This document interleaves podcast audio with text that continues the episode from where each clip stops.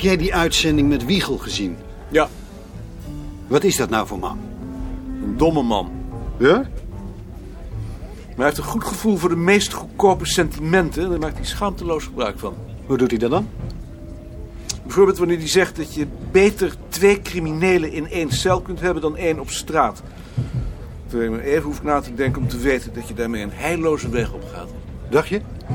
Ja. Net zoiets als de doodstraf. Het zou me niets verbazen als hij daar straks ook voor is, nu meer dan de helft van de bevolking dat zegt. Ja, ik geloof dat ik dat ook zou zeggen, als het mij vroegen. Dat is je eerste reactie. En zodra je realiseert dat je iemand dat moet laten doen, dan denk je hier wel twee keer. Ik niet hoor. Ik ben ervan overtuigd dat er aan een hoop mensen niets verloren zou zijn. Dat ben ik ook, maar daar zit het probleem niet. Het zit erin dat je dan slachters moet opleiden. En dat leidt onherroepelijk tot een verruwing van de maatschappelijke zeden. Bovendien lost het niets op. Elke maatschappij heeft een bepaald aantal misdadigers. Voor elke misdadiger die je opruimt, komt er een nieuwe in de plaats. Net als met dieren. Dat zou betekenen dat het onoplosbaar is. Dat is het ook. De wereld gaat naar de bliksem. We zijn het punt waarvoor ze nog beheersbaar was al lang gepasseerd. De pest is dat de mensen steeds meer willen. Zodra ze dat inzien, zijn er anderen die steeds meer willen. Voordat de meerderheid doordrongen is van de noodzaak tot matiging, is het te laat. Ja, dan is het te laat. Maar waarschijnlijk is het voor die tijd al afgelopen. Er is er in het Midden-Oosten een atoomoorlog uitgebroken met clandestien in het Westen gekochte atoombommen. Vroeger dacht ik dat Rusland en Amerika zich dan mee zouden gaan bemoeien. Dat geloof ik niet meer. Maar nu weten we dat de stofwolk het leven op aarde zal vernietigen. Wil je wel geloven dat ik dat eigenlijk prachtig zou vinden? Laat alles maar doodgaan. Ook de dieren? Ja, hinder niet. Het mooiste zou een wereld van alleen maar planten zijn. Die verdringen elkaar ook wel. Maar je hebt toch niet het gevoel dat het daar zo wreed toe gaat. Ja. Heb ik u dat tijdschrift van Stadshersteller laten zien? Oh nee, u hebt uw bril niet.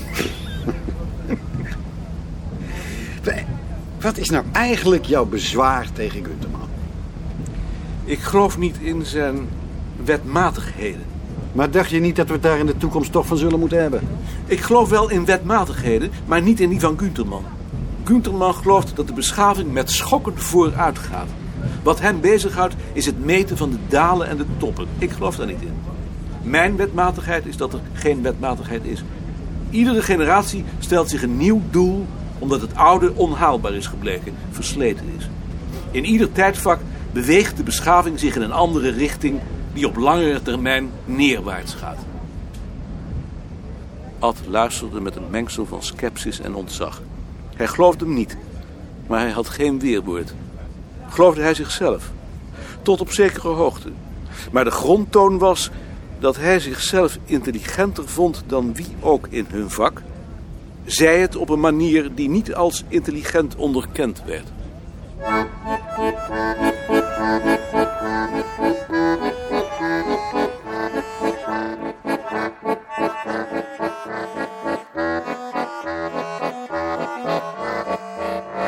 Hoe was het? Ik ga naar bed. Ik ben beroerd. Oh, eh, Drever heeft gebeld. Kan dat? Wat had hij? Hij is niet gelukkig met je brief.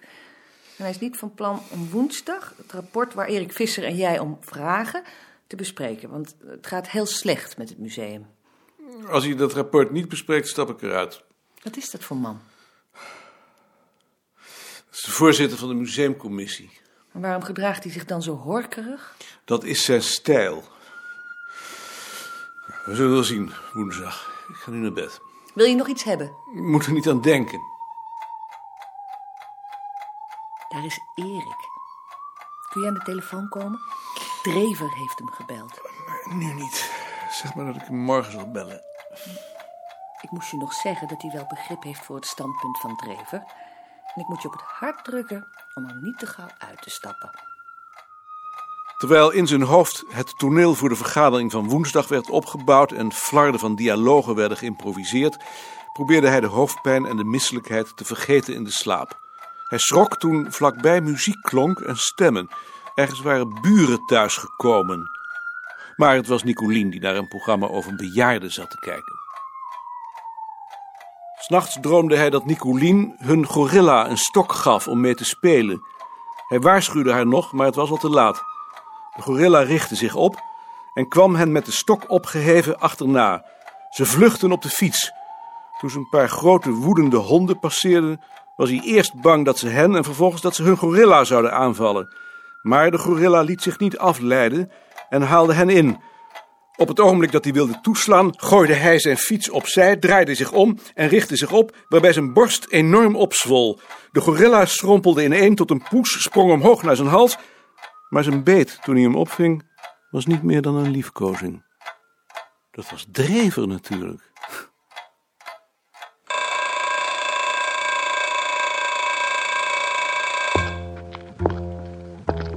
Hij haalde de krant.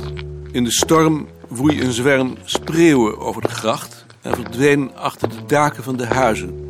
Paar achterblijvers roeiden er vertwijfeld achteraan.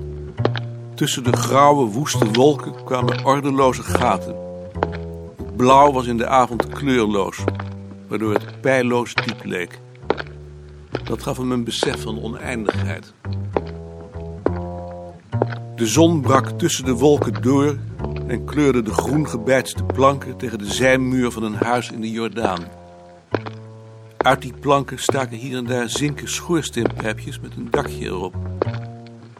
Daarachter woonden mensen. Dat ontroerde hem. Hij liep over de eilanden. Het zonlicht viel over het witte wijnpakhuis aan het eind van de Prinsen-eilandsgracht. De muren glansden alsof het lente was. Maar in de gure wind duurde die illusie niet langer dan een fractie van een seconde.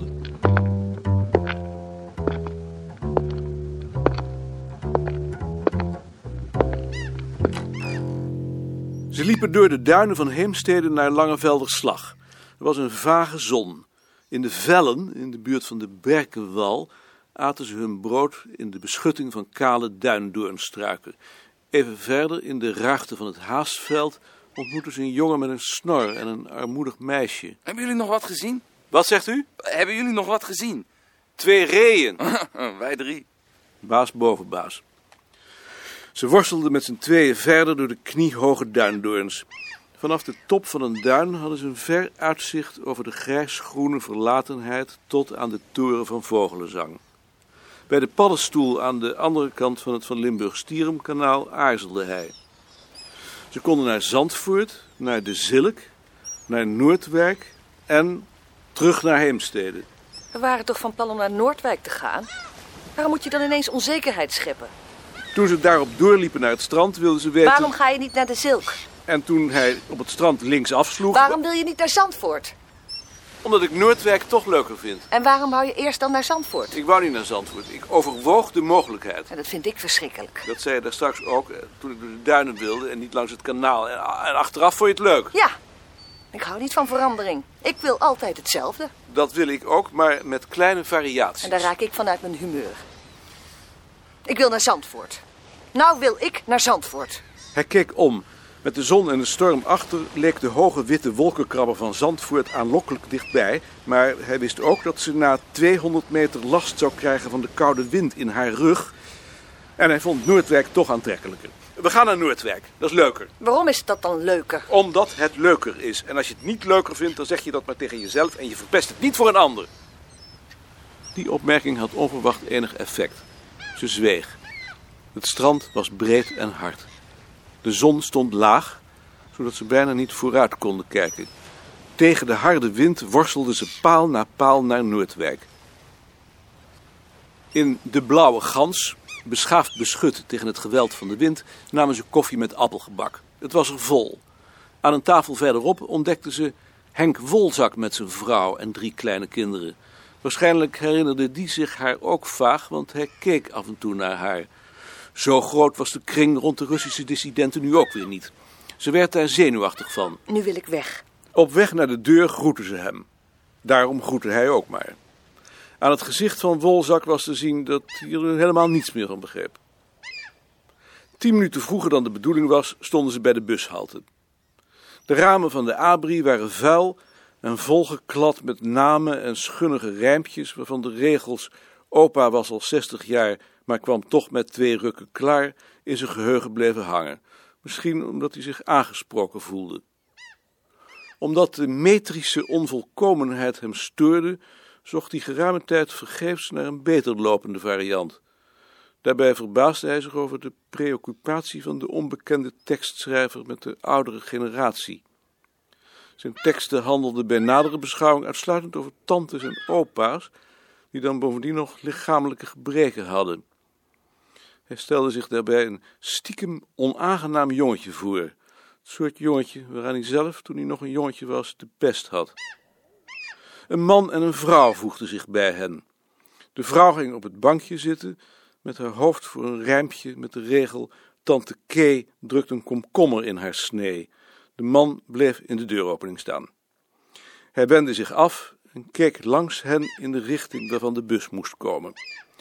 Gegeneerd was het woord niet, maar het zat daar wel in de buurt.